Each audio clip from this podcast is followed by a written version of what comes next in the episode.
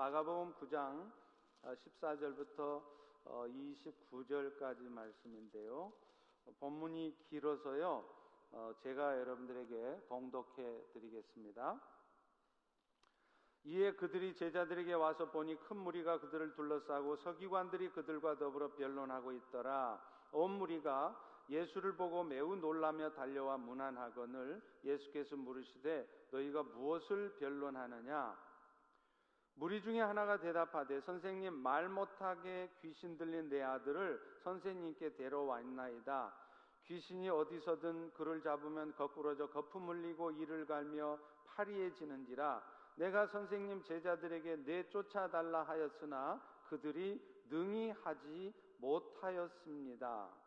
대답하여 이르시되 믿음이 없는 세대여 내가 얼마나 너희와 함께 있으며 얼마나 너희에게 참으리요 그를 내게로 데려오라 하심에 이에 데리고 오니 귀신이 예수를 보고 곧 그 아이로 심히 경련을 일으키게 하는지라 그가 땅에 엎드려져 구르며 거품을 흘리더라. 그 다음에 어, 25절부터 제가 읽겠습니다. 예수께서 무리가 달려와 모이는 것을 보시고 그 더러운 귀신을 꾸짖어 이르시되 말 못하고 못 듣는 귀신아 내가 너에게 명하노니 그 아이에게서 나오고 다시 들어가지 말라 하심에 귀신이 소리지르며 아이로 심히 경련을 일으키게 하고 나가니 그 아이가 죽은 것 같이 되어 많은 사람이 말하기를 죽었다 하나 예수께서 그 손을 잡아 일으키시니 이에 일어서니라 집에 들어가심에 제자들이 묻자오되 우리는 어찌하여 능히 그 귀신을 쫓아내지 못하였습니까? 이르시되 기도 외 다른 것으로는 이런 종류가 나갈 수 없느니라 하시니라. 아멘. 오늘 설교의 제목은 부흥이 필요한 때라는 제목입니다. 어, 미디어가 발달하기 전에는 사람들은 자신이 직접 운동 경기 하는 것을 좋아했습니다. 그러나 미디어가 발달하면서부터 사람들은 점점 자신이 직접 운동을 하기보다는 집에서 다른 사람들이 하는 경기를 관람하는 일을 더 선호하게 되었습니다. 그런데 이런 경향이 오늘날 교회에도 나타나고 있다는 것입니다. 오늘날 성도들은 신앙생활을 교회에 와서 하는 것이 아니라 집에서 해요. 그래서 주일 예배도 인터넷을 통해서 예배를 드리고 새벽 예배도 집에서 드립니다. 혹여 교회에 나와서 신앙생활을 하는 사람들도 대부분 뒷짐을 지고 한두 명, 소수의 헌신된 사람들이 모든 일을 대신해 주기를 기대하는 것처럼 그저 가만히 있는 경우가 점점 많아진다는 것입니다. 그런데 여러분, 분명한 것은 그저 예수님 때문에 얻는 유익을 기대하면서 아무것도 하지 않은 채로 신앙생활을 하고 있다면 그것은 아직 내가 영적으로는 어린 아이와 같다는 것을 증거하는 것입니다. 조금이라도 성숙한 사람이라면 지금 현재 이 시대, 이 땅의 모습에 관심을 가질 것입니다. 동성 간의 결혼이 합법화되어지고 성적인 죄악이 난무하는 이 세상, 우리의 자녀들은 마약과 인터넷에 노출되어서 가상세계에 갇혀 사는 이 현실에 관심을 가지게 되는 것입니다. 또 이 어둠의 세상 가운데 그리스도의 빛을 밝혀줘야 될 책임이 있는 교회들의 모습에 대해서 안타까운 마음을 갖게 될 것입니다. 그래서 전능하신 하나님의 능력을 따라 이 땅에 어둠이 거두어지고 교회들이 다시 한번 힘있게 일어서기를 간절히 소망하며 그것을 위해서 기도하게 될 것입니다. 오늘 여러분은 지금 어떻게 신앙생활을 하고 계십니까? 오늘 본문인 마가복음 9장의 사건은 왜 이 땅에 부흥이 필요한지, 또 그 부흥을 위해서 오늘날 우리들은 어떻게 해야 되는지를 잘 설명해 주고 있습니다. 오늘 말씀을 통해서 다시 한번 부흥의 역사가 이 땅과 우리 교회들 가운데 그리고 오늘 여러분 각자의 삶에 임할 수 있기를 간절히 소망합니다. 오늘 본문으로 읽은 이 사건이 있기 전에 주님은 베드로와 야고보와 요한 수제자들이죠. 이 세 명의 수제자들만 데리고 높은 산에 오르십니다.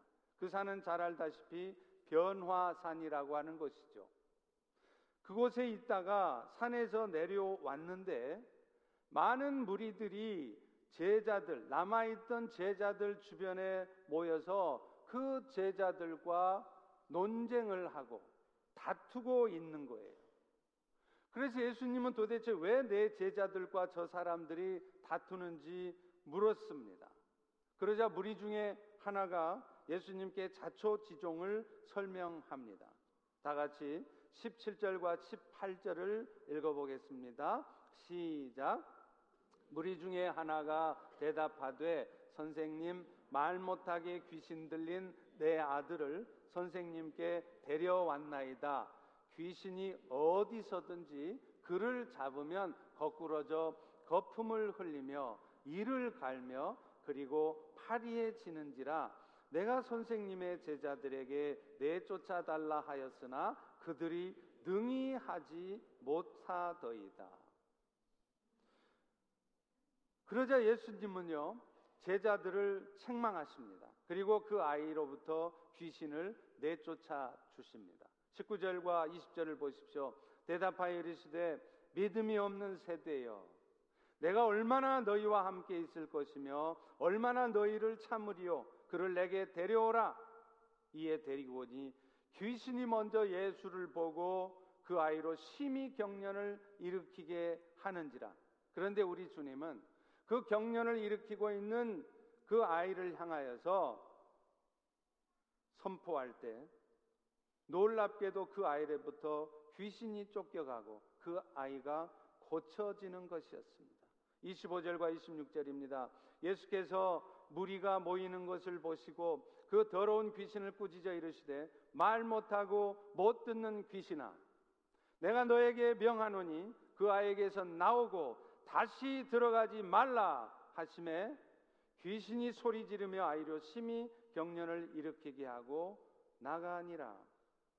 주님은요, 이 놀라운 일을 행하신 후에 곧바로 집으로 들어가십니다. 이 집이 어느 집인지는 알 수 없습니다. 그런데 예수님이 집으로 들어가시자 제자들도 곧바로 예수님을 따라 들어가는 거예요. 그리고는 그들은 다급하게 예수님께 묻습니다. 28절의 말씀입니다. 집에 들어가심에 제자들이 묻자오되 우리는 어째서 어째서 능히 그 귀신을 쫓아내지 못했습니까? 여러분 지금 예수님의 제자들의 심정이 어떠했을지 우리는 쉽게 이해할 수 있습니다. 왜냐하면 그들은 그 귀신 들린 아이로부터 귀신이 쫓겨가도록 하기 위해서 최선을 다했습니다. 그럼에도 실패했습니다. 그런데 우리 주님은 너무나도 쉽게 한순간에 말씀 한마디로 간단하게 아이를 고쳐 주시는 거예요. 이런 모습을 본 제자들은 상실감과 열등감 속에서 지금 예수님께 그런 질문을 드린 것입니다. 어쩌면 그 제자의 모습이 오늘날 많은 주의 종들의 모습이고 오늘 저의 모습일 것 같습니다. 사실 앞서 그들은요, 주님으로부터 파송을 받아서 복음을 전하러 갔을 때도 이와 비슷한 경험을 이미 했었습니다. 그런데 그때는요, 자신들이 기도를 하면 놀랍게 귀신들이 쫓겨가는 거예요. 그래서 자기들도 그런 현상을 보고 놀랐습니다. 그래서 그들은 전도 여행을 다녀와서는 앞다투어서 주님 앞에 자신들이 한 일을 자랑하지 않았습니까? 그때 주님은 유명한 말을 하시기도 했죠. 누가복음 10장 20절 말씀입니다. 그러나 귀신들이 너희에게 항복하는 것 그것 때문에 좋아하지 말고 너희들의 이름이 하늘에 기록된 것 이것 때문에 기뻐해라. 이렇게 말씀을 하시는 거예요. 이런 경험이 있던 제자들은 그 아이의 부모가 그 귀신 들린 아이를 데려왔을 때도 나름대로 자신감과 확신을 가졌을 것입니다. 그들은 아마도 성공을 믿어 의심치 않았겠죠? 그러나, 그러나 그 제자들은 아무리 애를 써도, 아무리 소리를 쳐도 그 아이로부터 귀신은 떠나가지 않았고 그 아이의 절망적인 상태는 조금도 나아지지 않았던 것입니다. 제자들은 당연히 곤경에 빠졌습니다. 그런데 그때, 그때 마침 예수님이 오셔서 그 제자들을 도와주신 것이죠. 그러니 제자들은 그 자신의 스승인 예수님 앞에 자신들의 모습이 너무나 부끄럽기도 하고 우리는 못 쫓았는데 예수님은 어떻게 쫓아내셨을까? 심지어는 우리도 옛날에는 귀신을 쫓아낸 적이 있었는데 왜 이번에는 귀신이 쫓겨가지 않았을까 궁금했을 것입니다. 그래서 물은 것이었습니다. 그렇다면 이전에는 귀신을 쫓아낸 경험이 있었던 제자들이 왜 지금 오늘 본문에서는 귀신을 쫓아내지 못했을까요? 그 답은 바로 예수님의 말씀 안에 있습니다. 우리 다 같이 29절을 같이 읽습니다. 시작. 이르시되 기도 외에 다른 것으로는 이런 종류가 나갈 수 없느니라 하시니라. 예수님은 왜 제자들이 이전에는 쫓아냈는데 지금은 못 쫓아냈느냐? 그 이유가 바로 이런 종류라는 말씀의 답이 있다는 것입니다. 예수님께서 이런 종류라는 단어를 쓰신 이유는 이전에 제자들이 쫓아내었던 귀신들과 지금 제자들이 쫓아내지 못하는 귀신은 차이가 있다는 것을 말씀하는 것입니다. 사도 바울은 에베소서 6장 12절에서 영적 전투와도 같은 이 땅에서의 삶에 대해 말씀을 하면서 이렇게 말씀을 합니다.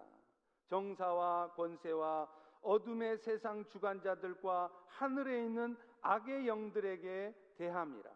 이 말은 무슨 말이냐면 그 악한 세력들을 총괄하는 자가 사탄이지만 그 악한 세력들 가운데에서도 등급이 있다는 것을 말하는 것입니다. 그들의 대장은 말할 것도 없이 공중 권세를 잡고서 오늘 세상 나라의 삶을 휘어잡고 있는 사탄입니다.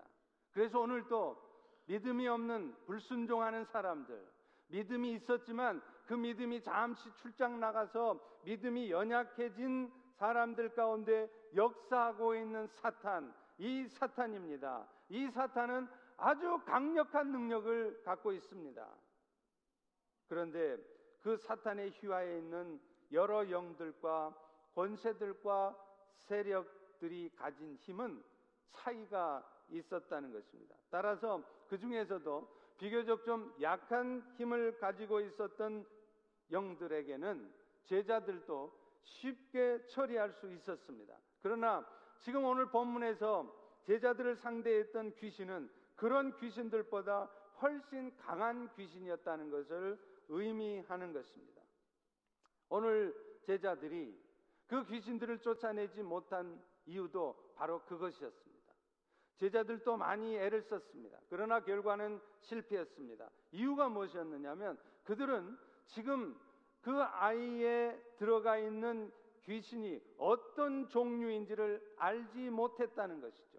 바꿔 말하면 문제에 대한 정확한 진단을 내리기도 전에 성급하게 어떤 식으로든 치료부터 하려고 달려들었던 것입니다. 부흥에 관한 책을 썼던 로이드 존스 목사님은 이 부분을 이렇게 설명합니다. 어떤 남자가 길가에 꼼짝도 않고 쓰러진 채로 누워진 것을 발견했다고 하십시다. 아마 여러분이라도 그런 누워있는 남자를 보면 돕고 싶은 마음이 생길 것입니다.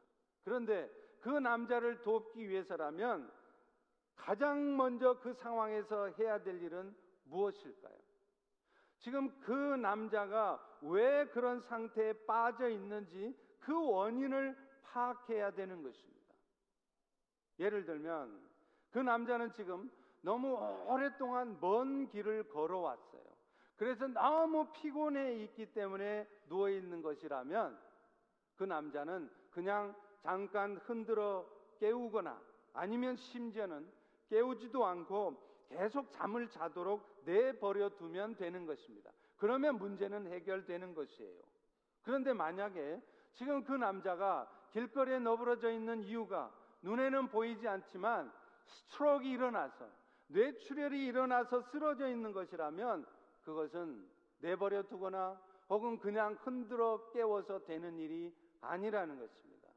곧바로 911을 불러서 병원으로 데려가서 그 원인을 진단해서 적절한 조치를 해 주어야 그 문제가 해결되는 것이죠. 오늘날 교회들의 문제도 마찬가지라는 것입니다. 안타깝게도 오늘날 교회들의 문제는 너무 심각해져 있습니다. 그저 오랫동안 먼 길을 걸어와서 피곤해서 누워져 있는 그런 남자와 같은 상태가 아닙니다.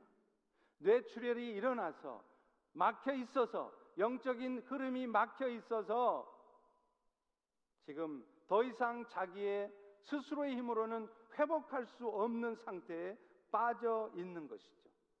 지금 교회들을 올가매고 있는 종류는 그저 약한 영들이 아닙니다. 그래서 약한 영들을 다스리는 그런 통제하는 그런 사탄의 역사 가운데 사로잡혀 있는 그런 부분들이 많다는 거예요. 바꿔 말하면 웬만한 노력을 가지고 해결될 문제가 아니라는 거예요. 정신 똑바로 차리고 바른 말 해가지고 될 일이 아니라는 것입니다. 오늘날 세상의 사람들은요, 점점 영적인 일들에 관심조차 갖지 않아요. 사탄이 그렇게 만드는 것입니다.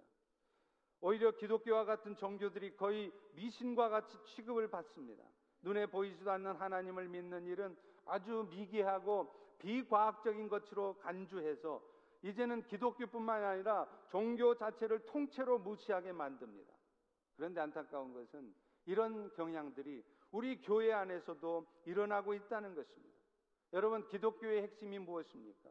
기독교의 핵심은 예수님의 십자가의 죽으심으로 말미암아 그를 믿는 우리들의 죄가 용서되어지고 그래서 우리가 영원한 생명을 갖게 되었다는 것입니다.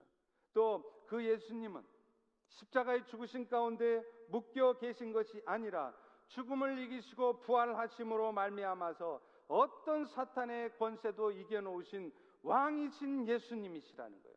그리고 무엇보다도 지금 이 순간에도 그 왕이신 예수께서 그리스도의 영이신 성령을 우리 가운데 보내셔서 그 왕권을 가지고 그 권세를 가지고 어떤 사탄의 역사가 있어도 여러분의 삶을 지키시고 여러분을 보호하시고 여러분의 어떤 연약함에도 불구하고 결국에는 저 영원한 하나님의 나라에 도달할 수 있도록 오늘 또 여러분의 삶을 이끄시고 있다는 것입니다. 그래서 심지어는 어떤 사탄의 역사가 있어도 그래서 오늘 여러분이 염려할 수밖에 없고 두려워할 수밖에 없고 누군가를 원망할 수밖에 없는 그런 상황이 벌어졌을지라도 그 상황을 사용해서 결국에서는 여러분을 향한 선하신 하나님의 뜻이 이루어지도록 하시고야만은 분이시라는 것입니다. 그리고 그 일 후에 우리는 결국 어느 순간 이 땅의 삶을 마치고 나면 그것으로 끝이 아니라 우리에게는 영원한 나라가 기다리고 있다는 것입니다. 하나님과 함께 영원토록 살게 된다는 것입니다. 그러니 여러분, 우리가 정말로 이 복음을 제대로 알고 있다면 우리의 삶은 당연히 지나치게 슬퍼하거나 지나치게 염려할 일이 없습니다. 지나치게 분노할 일도 없고 지나치게 누군가를 미워할 일도 없는 것입니다. 그런데 오늘 우리의 삶의 현실은 어떻습니까? 안타깝게도 우리는 예수를 믿고 살아도 신앙생활을 해도 그렇게 살지 못합니다. 교회 안에서조차도 우리의 삶이 이 땅의 삶이 전부가 아니고 우리에게는 영원한 나라가 있다는 사실을 말해도 그 말씀에 별로 감동하지 않습니다. 예수님께서 여러분에게 복을 가져다 주실 것입니다. 예수님이 여러분의 질병도 치유하실 수 있습니다. 그 예수님을 의지하고 간절히 기도하면 예수님께서 여러분의 소원을 들어주실 것입니다. 그런 말씀에는 아멘하지만 우리의 삶은 이 땅이 전부가 아니요. 우리에게는 영원한 하나님의 나라가 있다고 아무리 말을 해도 그 말에 감동하며 감격하며 아멘하지 않습니다. 어떻게 하면 신앙생활을 해도 이 땅에서 우리의 삶이 얼마나 행복해질 수 있는지, 우리의 마음이 살아가는 동안 얼마나 평안해질 수 있는지, 그것이 관심거리인 것입니다. 열왕기상 12장에 보면 여로보암 왕의 모습이 나옵니다. 여로보암 왕은 북이스라엘의 첫 번째 왕입니다. 그 위에 모든 북이스라엘의 왕들은 이 여로보암의 왕의 그 모습을 따라 살다가 결국은 멸망 가운데 빠지지 않았습니까? 그 여로보암 왕이 무슨 짓을 합니까? 7월 15일 날 드려져야 될 장막절 절기를 자기 마음대로 한 달 뒤로 늦춰서 8월 15일에 드립니다. 또 여기저기 산당을 세워놓고 그 산당마다 제사장을 파견해야 되다 보니까 제사장이 부족한 거예요. 그래서 할 수 없이 일반 백성들을 마음대로 제사장으로 세워놓습니다. 그 결과가 어떻게 됩니까? 북이스라엘에 있던 제사장들이, 레인들이 다 남유다로 다 이주를 해버려요. 그래서 북이스라엘은 더 이상 하나님의 율법을 가리키고 그들의 잘못된 삶을 올바르게 가르쳐 줄 선지자들이 없는 것입니다. 그래서 북이스라엘이 타락한 것입니다. 그래서 북이스라엘이 멸망한 것입니다. 그런데 안타까운 것은 오늘날 우리 교회들이 그렇다는 것. 오늘날 성도들은 신앙생활을 편하게 하려고 합니다. 교회 안에도 세속주의적인 생각들, 편의적인 생각들이 팽배해 있습니다. 주일날 가족끼리 여행을 가야 하기에, 주일날 중요한 비즈니스와 직장이 있기에, 주일날 예배를 못 드리니까 토요일날 대신 예배를 드립니다. 그리고 교회조차도 그런 성도를 배려해서 토요일날 주일 예배를 드려주게 해줍니다. 여러분 이것이 무엇을 의미합니까?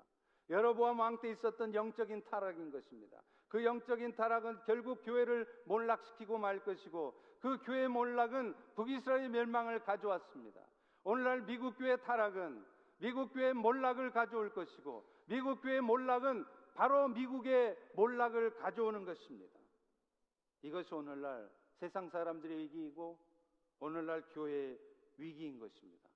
그런데 이런 종류의 일들은 우리의 의지적인 노력으로 극복될 수가 없다는 것입니다. 마치 주님의 제자들이 아무리 애를 썼지만 심지어는 예수의 이름으로 외쳤지만 그 귀신들이 쫓겨나가지 않은 것과 같습니다. 그렇다면 이런 상황에서 우리가 할 수 있는 일이 무엇일까요? 여러분, 부흥을 갈망하셔야 합니다. 부흥을 사모하셔야 됩니다. 부흥이라는 단어가 영어로 하면 revival이에요. 무슨 말입니까? 다시 살아난다는 말 아닙니까? 예수님의 기도로 그 아이는 다시 살아났습니다. 이제까지 사탄의 역사에 휘말려서 그는 사람다운 삶을 살지 못했습니다. 귀신이 그를 죽이려고 불과 물에 자주 던졌습니다. 그래서 그는 고통스러운 삶을 어둠의 삶 속에서의 삶을 살았습니다. 그런데 부흥은 하나님께서 이 땅에 임하셔서 그 모든 어둠의 일들을 몰아내고 빛 대신 그리스도의 역사들을 이 땅에 나타내는 것입니다. 하나님의 영이신 성령께서 이 땅에 임하면 예수님이 그 귀신 들린 아이를 고치신 것처럼 그래서 그 아이가 사람다운 삶을 산 것 같은 그런 일들이 일어나는 것입니다. 그래서 이사야 선지자도 이걸 이렇게 기도했습니다. 이사야 64장 1절입니다. 주는 하늘을 가르고 강림하셔서 주 앞에서 산들이 진동하기를 불이 섭을 사르며 불이 물을 끓임 같게 하사 주의 원수들이 주의 이름을 알게 하시고 주 앞에서 떨게 하옵소서. 여러분, 불이 섭을 사르면 어떻게 살라집니까? 여러분 기억나십니까? 어릴 때 불놀이 하다가 들판에 불이 붙으면 어떻게 불이 전달됩니까? 순식간에 불살라 버립니다. 순식간에 타버립니다. 부흥이 임하면 그렇다는 거예요. 우리 의지로는 우리 힘으로는 절대로 포기할 수 없는 우리 안의 욕심들, 그렇게 살면 안 된다는 걸 뻔히 알면서도 습관적인 죄악 가운데 빠져 살 수밖에 없는 우리의 연약함들이 부흥이 말때 하늘에서 하늘을 가르시고 주의 영이 부흥하며 부흥으로 이 땅이 임할 때 그 모든 죄악들이 그 모든 욕심들이 불살라 버려진다는 거예요. 불이 물을 끓이면 어떻게 됩니까? 여러분 아무리 물이 뜨거워지지 않도록 얼음을 많이 집어넣어도요 결국은 물은 끓게 됩니다. 무엇을 말합니까? 결국 부흥이 임하면 주의 이름 앞에 원수들이 세상 나라들이 무릎 꿇게 될 것이라는 것입니다. 쫓겨가게 될 것이라는 것입니다. 그렇기 때문에 우리에게 지금 필요한 것은 바른 말이 아닙니다. 지금 그렇기 때문에 우리에게 필요한 것은 돈이 아닙니다. 지금 우리에게 필요한 것은 부흥입니다. 감사하게도 지나온 기독교의 2000년 역사를 보면 하나님께서는 교회가 어렵고 힘든 시기가 되어질 때마다 결국에는 하나님이 일으키시는 부흥을 통해서 그 어려움들을 돌파하게 하셨습니다.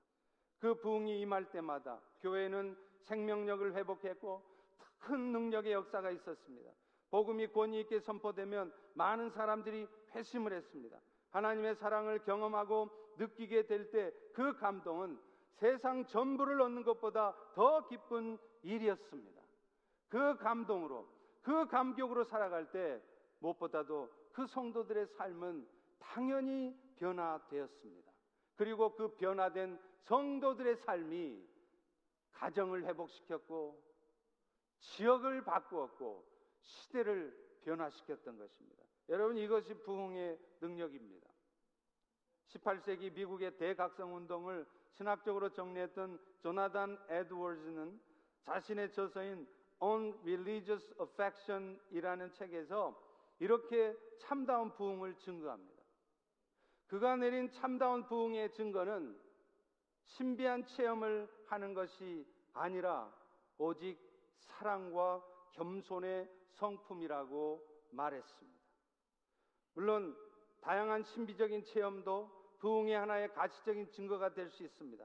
그러나 이것은 심리적 조작에 의해서도 얼마든지 발생할 수 있다고 지적하면서 성령의 역사로 말미암은 진정한 부흥의 증거는 사람들이 뒤로 넘어지는 것도 아니고 신비한 체험을 하는 것도 아니고 그 성령의 역사로 말미암아 사람들이 바뀌어진다는 것입니다. 하나님의 사람들이 되어진다는 것입니다. 그래서 늘 겸손한 모습으로 사랑을 나타내는 그런 사랑의 사람들이 나타나게 된다는 것입니다. 다시 말하면 성령에 의해서 존재론적인 변화가 발생하면 그것은 적어도 교회 안에서조차도 다른 지체들에 대한 우리의 마음과 태도의 변화를 초래한다는 것입니다. 교회 안에 다른 연약한 지체, 부족한 지체를 보아도 마음속으로 은근히 판단하고 정죄하면서 또 그가 보이지 않는 데서는 뒷담화를 하고 그러면서 무시하고 그러는 것이 아니라 먼저 다가가서 사랑의 손길을 내밀며 당신이 잘못하기 이전에 내가 먼저 잘못했습니다라고 고백하게 된다는 것입니다. 그리고 무엇보다도 그런 태도와 사랑을 가진 겸손한 사랑이 넘치는 그런 사람들을 통해서 세상의 사람들이 그리스도의 사랑을 맛보게 된다고 그렇게 에드워즈는 말했습니다. 1906년 아주사 거리에 있었던 오순절의 대부흥이 그것을 증거하고 있습니다. 윌리엄 시모의 주도에 의해서 발생한 오순절 대부흥의 주요한 특징도 그것입니다. 그 부흥을 통해서 그동안 미국 사회를 근원적으로 분열시켜 왔던 인종적인 편견, 장벽이 극복되었습니다. 1906년부터 3년간 지속된 그 부흥에서 성령의 불길은 흑인이든 백인이든 인디안이든 스페니쉬든 에시안이든 그들의 피부색을 완전히 지워버렸고 그래서 그로 인한 문화 자벽과 갈등과 분열을 해소시켰던 것입니다. 여러분 이것이 바로 부흥이 있을 때 나타나는 현상이고 부흥의 능력인 것입니다. 그런데 그 부흥은요 어떻게 구체적으로 이루어지느냐 하면 이 땅에 하나님께서 영으로 다시 임하사 역사하심으로 이루어진다는 거예요. 스가랴서 4장 6절과 7절에도 스가랴 선지자가 무너졌던 성전을 세우는 일, 그 일은 사람의 힘으로나 능력으로 되는 것이 아니라는 말씀을 합니다. 이는 힘으로 되지 아니하며 능력으로 되지 아니하며 오직 나의 영으로 되느니라. 그럴 때 큰 산아 내가 무엇이냐 내가 수르바벨 앞에서 평지가 되리라 이렇게 외칠 수 있다는 것이에요. 여러분 수르바벨 총독이 한 일이 뭡니까? 바벨론 포로에 있다가 돌아와서 무너졌던 성전을 다시 건축하지 않았습니까? 그럴 때 많은 사탄의 역사가 있었습니다. 마찬가지입니다. 오늘날 교회가 바로 세워지려고 하면 절대로 사탄은 가만히 있지 않습니다. 모든 악한 영들을 동원해서 성도들의 마음을 어둠 가운데로 휘감아 갑니다. 그래서 결국은 분열하게 만들고 어둠이 휩싸이게 만들어서 결국은 그 교회가 무너지게 만드는 것 이것이 사탄의 역사입니다. 수르바벨이 성전을 재건할 때도 마찬가지였어요. 사탄은 사마리아 총독의 마음을 움직입니다. 만약에 예루살렘의 성전이 세워진다면 사람들은 더 이상 사마리아를 지나가지 않을 것이다. 그러면 사마리아는 경제적으로 무너지게 될 것이다. 그래서 사마리아 총독은 그 두려움 때문에 결국 예루살렘의 성전 건축이 이루어지는 것을 방해합니다. 그리고 그 방해는 얼마나 치밀하고 조직적이고 계산적이었는지 모릅니다. 그런데 여러분 어떻게 되었습니까? 그런 조직적인 방해에도 불구하고 결국 성전은 세워졌습니다. 큰 산이 가로막은들 스룹바벨을 막을 수 없었던 것입니다. 그 이유가 무엇입니까?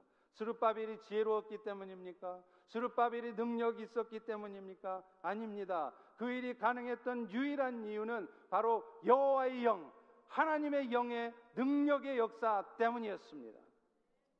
그렇기 때문에 그렇기 때문에 오늘 우리도 우리의 마음속에 부흥을 사모하셔야 됩니다. 여러분이 인생의 문제가 해결되기를 원하십니까? 여러분의 가정이 회복되어지기를 원하십니까? 우리 교회가 더 뜨거운 믿음의 공동체가 되기를 원하십니까? 그러면 여러분이 먼저 하실 일은 바른 말 하는 것이 아닙니다. 먼저 부흥을 사모하십시오. 하나님의 영이 여러분의 가정에, 여러분의 삶에, 우리 교회, 이 땅에 임할 때 모든 어둠을 태우도록 부흥을 간절히 사모하십시오. 그리고 무엇보다도 그 부흥을 위해서 기도하십시오. 그럴 때 부흥의 역사가 모든 어둠을 태우고야 말 것입니다. 모든 어둠을 태우고 가정을 회복시키고 이 땅에 무너져가는 교회들을 회복시킬 것입니다. 1907년 평양 대부흥의 역사는 기독교 2000년 역사에 유래를 찾아볼 수 없는 부흥이었습니다. 조선 땅에 와 있는 선교사들뿐만 아니라 한국 교계 지도자들이 먼저 자신들의 죄를 회개하는 역사가 일어났습니다. 그리스도 안의 형제로서 심지어 같은 선교지에서 동역하는 사역자로서 함께 하나님의 나라를 위해서 일한다고 하면서도 그들의 마음속에는 질투의 마음이 있었고 서로 갈등하고 있었고 반목하고 있었습니다. 그러자 그러나 그들에게 부흥이 임할 때 그들은 성령의 은혜 속에서 자신의 잘못되었던 어두웠던 마음들을 토로하고 먼저 자신들이 찾아가 용서를 구했습니다. 그런데 이렇게 인간 간의 온전한 관계를 방해했던 정서적 갈등이 해결되어지고 그래서 교회가 주님의 몸으로 온전케 되는 일은 거저 주어진 것이 아니었습니다. 먼저 먼저 기도하는 가운데 주어졌다는 것입니다.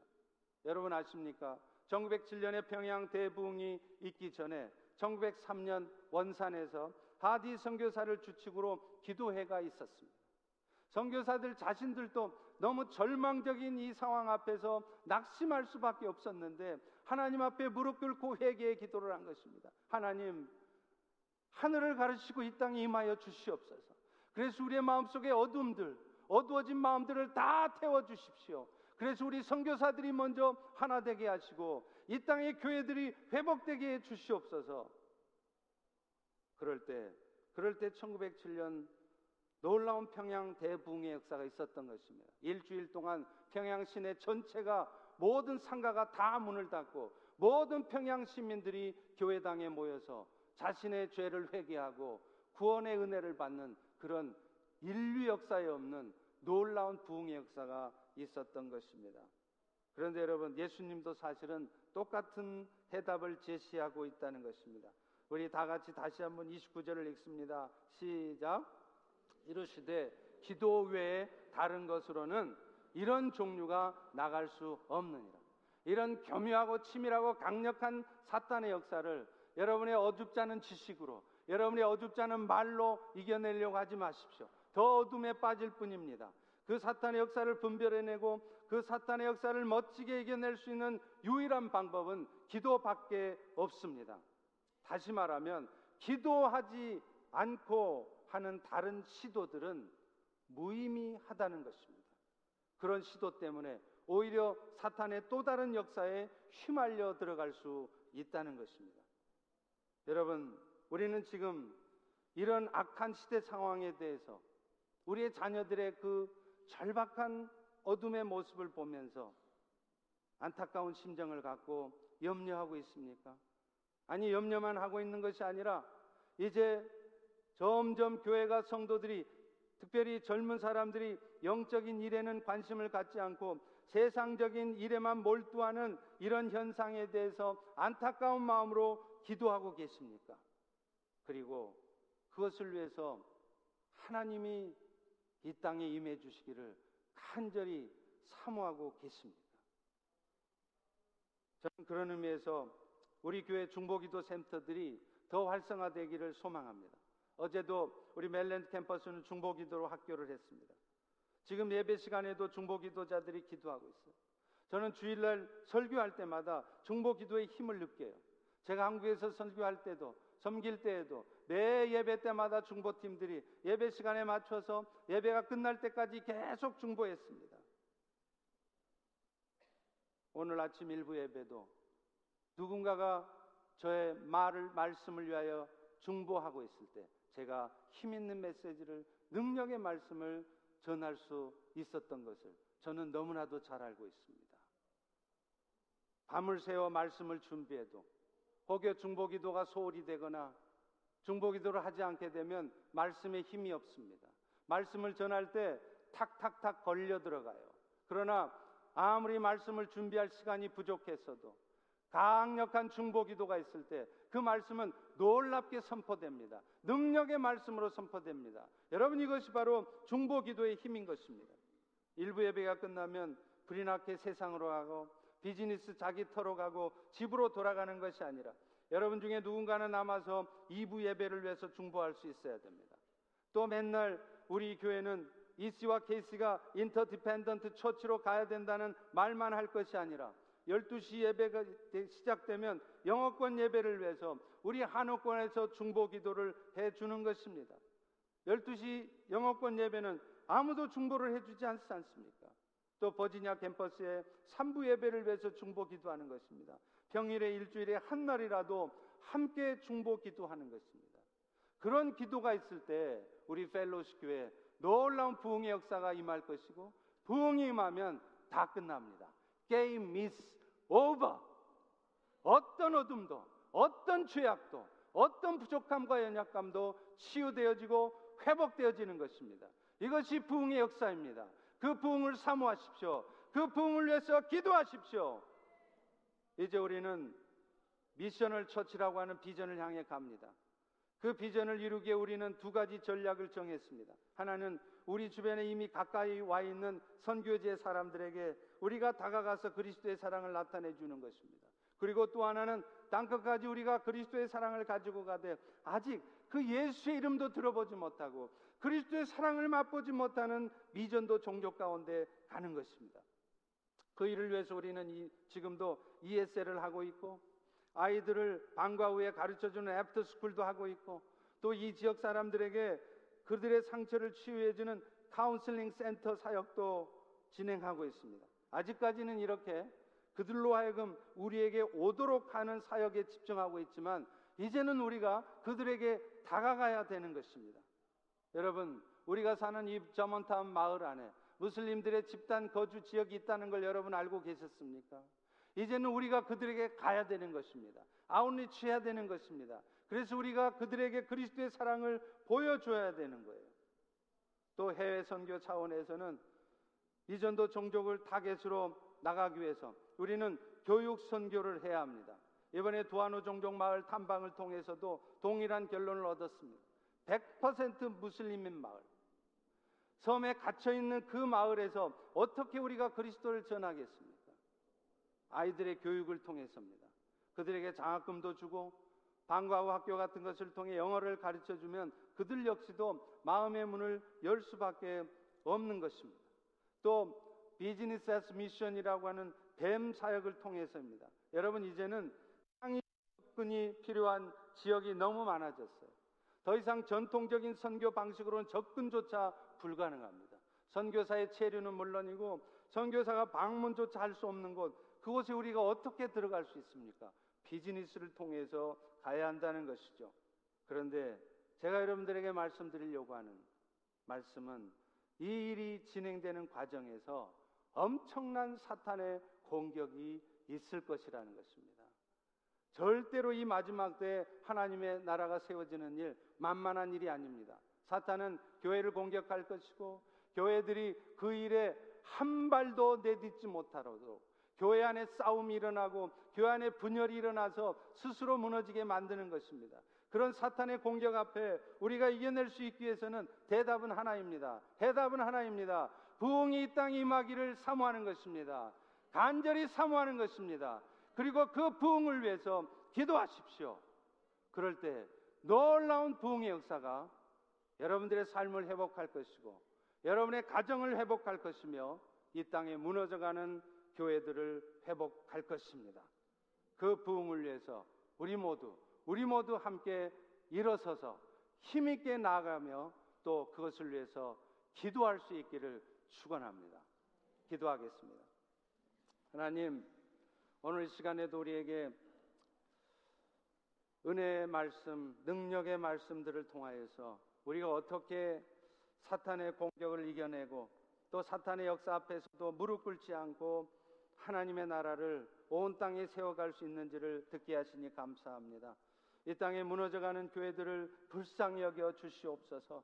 점점 헌신하지 않고 점점 교회와 또 하나님과 멀어지고 있는 이 땅의 백성들을 극률히 여겨 주시옵소서. 저들 안에 있는 세상을 향한 헛된 욕심들을 태워 주시고 저들 안에 있는 미움과 증오를 태워 주시고 또 저들 안에 있는 성적인 죄들을 태워주시고 저들 안에 있는 어두운 마음들을 태워주셔서 이제 온 세상 가운데 그리스도의 나라가 세워지는 일에 저희 펠로스 교회가 사용될 수 있도록 은혜 베풀어 주시옵소서 예수님의 이름으로 기도합니다. 아멘.